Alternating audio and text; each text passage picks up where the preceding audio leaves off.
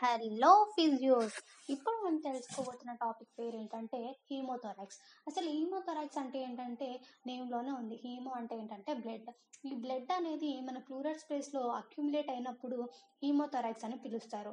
మెయిన్గా దీని యొక్క కాయస్ ఏమేమి అయి ఉండొచ్చు అంటే చెస్ట్ ట్రామా వల్ల అయి ఉండొచ్చు లేకపోతే బ్లంట్ ఆర్ పెనిట్రేటింగ్ ఇంజురీస్ వల్ల అయి ఉండొచ్చు లేకపోతే పోస్ట్ ఆపరేటివ్ థొరాకోటమీ అయి ఉండొచ్చు లేకపోతే స్పాంటేనియస్ న్యూమోథొరాక్స్ ఈ దీనివల్ల మనకి హీమో హీమోథొరాక్స్ అనేది కాజ్ అయ్యే ఛాన్సెస్ ఉన్నాయన్నమాట. Just coming to symptoms symptoms వచ్చేపాటికి ఏంటంటే మనకు బ్లడ్ అనేది ప్లూలర్ స్పేస్లో అక్యూములేట్ అయింది కాబట్టి మనము పేషెంట్ అనే అతను హెవీనెస్ ఇన్ ద చెస్ట్ అనే చెస్ట్ని ఫీల్ అవుతాడు. నెక్స్ట్ యాంషియస్ నర్వస్నెస్ డిజాప్నియన్ ఫీల్ అవుతాడు. డిఫికల్టీ ఇన్ బ్రీతింగ్ని ఫీల్ అవుతాడు. అబ్నార్మల్ హార్ట్ బీట్ని పేషెంట్ని మనం టెస్ట్ చేసినప్పుడు మనం అబ్నార్మల్ హార్ట్ బీట్ని చూస్తాము. నెక్స్ట్ స్కిన్ టర్న్ పేల్ పే స్కిన్ అనేది పేల్ గట్టన్ అవుతుంది హై ఫీవర్ని చూస్తాము. కమింగ్ టు డయాగ్నోసిస్ డయాగ్నోసిస్ వచ్చినట్లయితే మనకి మెయిన్గా ఇది దేనిపైన డిపెండ్ అయి ఉంటుంది అంటే type location extent of the injury పైన ఈ హీమోతో ఈ హీమోథొరాక్స్ అనేది డిపెండ్ అయి ఉంటుంది. మెయిన్గా మనం ఎక్స్రేస్ చూస్తాము. ఎక్స్రేస్ అనేది అప్రైట్ వ్యూలో కానీ లేటరల్ వ్యూలో కానీ మనం ఎగ్జామినేషన్ చేస్తాము. లేకపోతే థొరాకో సెంటెసిస్ని కానీ సిటీ స్కాన్లో కానీ మనం హీమోథొరాక్స్ని డయాగ్నోస్ చేయగలం. నెక్స్ట్ దీని నుంచి వచ్చే కాంప్లికేషన్స్ ఏంటంటే మెయిన్గా ఇన్ఫెక్షన్స్ అనేది ఫామ్ అవుతాయి అనమాట మెయిన్గా ఎంపైమా చూస్తాము ఫైబ్రోథొరాక్స్ విత్ ట్రాప్డ్ లంగ్ చూస్తాము లేకపోతే హైపోవాల్యూమిక్ షాక్ చూస్తాము లేకపోతే సెప్సిస్ చూస్తాము. ఇలాంటి డిఫరెంట్ టైప్స్ ఆఫ్ ఇన్ఫెక్షన్ని కాజ్ అయ్యే ఛాన్సెస్ ఉన్నాయన్నమాట నెక్స్ట్ దీని ఒక ట్రీట్మెంట్ ఇది ఒక ఎమర్జెన్సీ కండిషన్గా తీసుకుంటే వెంటిలేటర్ సపోర్ట్తో పేషెంట్కి మన నోస్ నుంచి ఒక పైప్ని ఇన్సర్ట్ చేస్తారనమాట ఎక్కడికంటే మన విండ్ పైప్లోకి టు సపోర్ట్ ద బ్రీతింగ్ బ్రీతింగ్ని సపోర్ట్ చేయడానికి ఈ ప్రాసెస్ని యూస్ చేస్తారు. నెక్స్ట్ మన నెక్స్ట్ ఫర్దర్ స్టెప్ ఏంటంటే ఏదైతే బ్లడ్ మన లంగ్ లంగ్స్లో అక్యూములేట్ అయిందో ఆ బ్లడ్ని మనం డ్రైన్ అవుట్ చేయడానికి మనం మెయిన్గా యూస్ చేసే ప్రాసెస్ ఏంటంటే థొరకాస్టమీ థొరకాస్టమీలో ఈ థొరకాస్టమీ ప్రాసెస్లో మనం మెయిన్గా ఒక ట్యూబ్ని ఇన్సర్ట్ చేస్తాం ట్యూబ్ని ఇన్సర్ట్ చేస్తాం. ఎక్కడికంటే ఫిఫ్త్ ఆర్ సిక్స్త్ ఇంటర్కోస్టల్ స్పేస్లోకి ట్యూబ్ని ఇన్సర్ట్ చేసి మొత్తం బ్లడ్ని డ్రైన్ అవుట్ చేస్తాము. నెక్స్ట్ అదర్ ప్రాసెస్ ఏంటంటే ఒకవేళ ఈ త్వరకాష్టమి అనేది ఇన్అడిక్వేట్ ప్రాసెస్ లేకపోతే మనం సరిగ్గా డ్రైన్ చేయలేకపోతే నెక్స్ట్ మనకు వచ్చే సర్జరీ ఏంటంటే త్వరకాష్టమి. ఈ త్వరకాష్టమి అనేది అసోసియే మెయిన్గా మనము ఎప్పుడైతే ఈ త్వరకాటమి అనేది ఫెయిల్ అవుతామో ఈ త్వరకాష్టమి అనే ప్రాసెస్ సర్జరీని మనం రికమెండ్ చేస్తాం. ఇందులో ఏంటంటే ఇంట్రాథొరాసిక్ ఇంజురీస్ కానీ అదర్ పాథాలజీ ఏమైనా ఉంటే ఈ సర్జరీ ద్వారా మనం ఫర్దర్ హీమోథొరాక్స్ని రెడ్యూస్ చేయగలం. హలో ఫిజియోస్ అందరికీ గుడ్ ఆఫ్టర్నూన్ ఇప్పుడు మనం చదవబోయే టాపిక్ ఏంటంటే క్లియర్ చెస్ట్ క్లియర్ చెస్ట్ అనేది ఏంటంటే మల్టిపుల్ ఫ్రాక్చర్స్ జరగడం. ఎక్కడ అంటే మన చెస్ట్ వాల్కి ఈ మల్టిపుల్ రిఫ్రాక్చర్స్ అసలు ఎందుకు జరుగుతాయి? అంటే ఈ మల్టిపుల్ రిఫ్రాక్చర్స్ అనేది మనకు మెయిన్గా బ్లంట్ ఇంజురీ వల్ల లేకపోతే సివియర్ యాక్సిడెంట్స్ uh, వల్ల లేకపోతే సివియర్ ఫాల్స్ వల్ల కార్ యాక్సిడెంట్స్ వల్ల జరిగే ఛాన్సెస్ ఉంటాయన్నమాట. ఈ రిఫ్రాక్చర్స్ అనేది మెయిన్గా మనకి యాంటీరియర్ జరగచ్చు పోస్టీరియర్గా జరగచ్చు.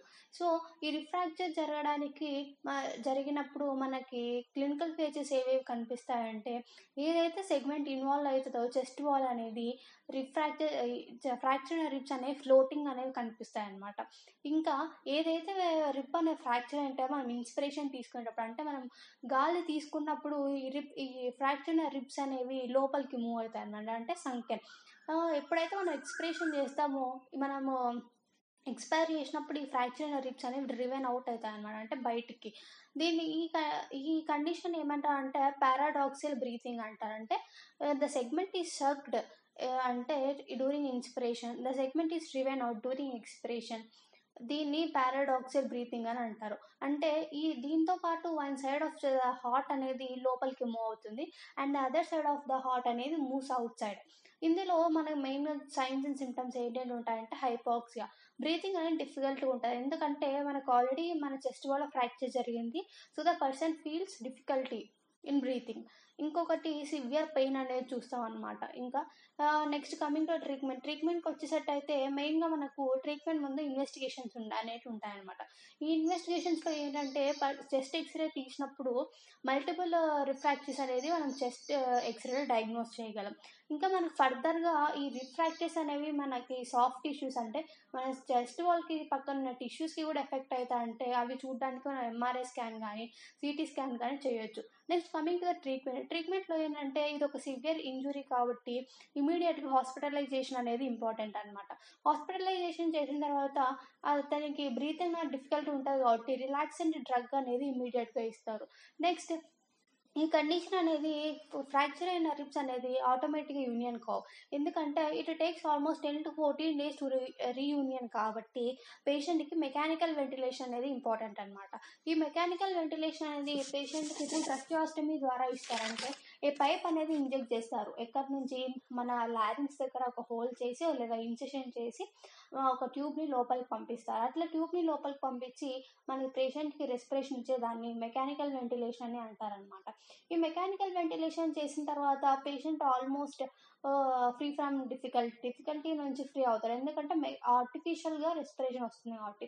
నెక్స్ట్ ఏంటంటే ఒక old technique of operation fixation ఏది? ఏంటంటే లాంగ్ కర్వ్డ్ ఇన్సెషన్ ఇన్సెషన్ అనేది జరు చేస్తారనమాట ఎక్కడ అంటే ఎక్కడైతే మనకు ఫ్రాక్చర్ జరుగుతుందో అటు సైడ్ మనకి ఒక ఇంజెక్షన్ చేసి ఇంజెక్షన్ చేసిన తర్వాత ఇన్సెషన్ చేసినప్పుడు ఏంటంటే ఇంటర్నల్ మామరీ ఆర్టరీ కానీ ఇంటర్ కోస్టల్ ఆర్టరీ అనేది డ్యామేజ్ కాకుండా జాగ్రత్తగా ఇంజెక్షన్ అనేది చేయాలన్నమాట. ఈ ఇంజెక్షన్ జరిగిన తర్వాత ఏంటంటే ఎక్కడైతే మల్టిపుల్ రిప్ ఫ్రాక్చర్స్ అనేవి జరిగినాయో ఆ ఫ్రాక్ ఆ రిప్స్ అనేవి కనెక్ట్ కనెక్షన్ చేసేయడానికి మనం డిఫరెంట్ వైర్స్ కానీ షార్ట్ రష్ నెయిల్స్ కానీ యూజ్ చేస్తాం అనమాట ఈ ఈ నెయిల్స్ ద్వారా మనము ఫ్రాక్చర్ అయిన అటాచ్ చేస్తాం. నెక్స్ట్ అడిషనల్ ఫిక్సేషన్ అనేది చేయాలన్నమాట. ఎందుకంటే ఈ అడిషనల్ ఫిక్సేషన్ చేయడం వల్ల మనకి ఇంటర్కోస్టల్ మజిల్స్ అనేవి ఏమైనా డ్యామేజ్ అయి ఉంటే దానిని అటాచ్ చేయడానికి యూజ్ అవుతాయి. అవి ఏంటంటే స్కౌట్ స్ట్రూచర్స్ అనే దాన్ని యూజ్ చేసి మనం అడిషనల్ ఫిక్సేషన్ అనేది చేస్తాం అనమాట ఈ ఎప్పుడైతే సర్జరీ మొత్తం పూర్తవుతుందో ఫైనల్గా ఈ తొరకాటమీ అనేది క్లోజ్ చేయడం ఎలా అంటే with tube drainage of pleural cavity. Pleural cavity నుంచి ఒక ట్యూబ్ని డ్రైనేజ్ చేయడానికి ఇంట్రడ్యూస్ చేసి ఈ త్వరకాట ఈ తొరకాటమి సర్జరీని ఏం చేస్తారనమాట ఇదండి ఫ్లియల్ సెస్ట్ గురించి.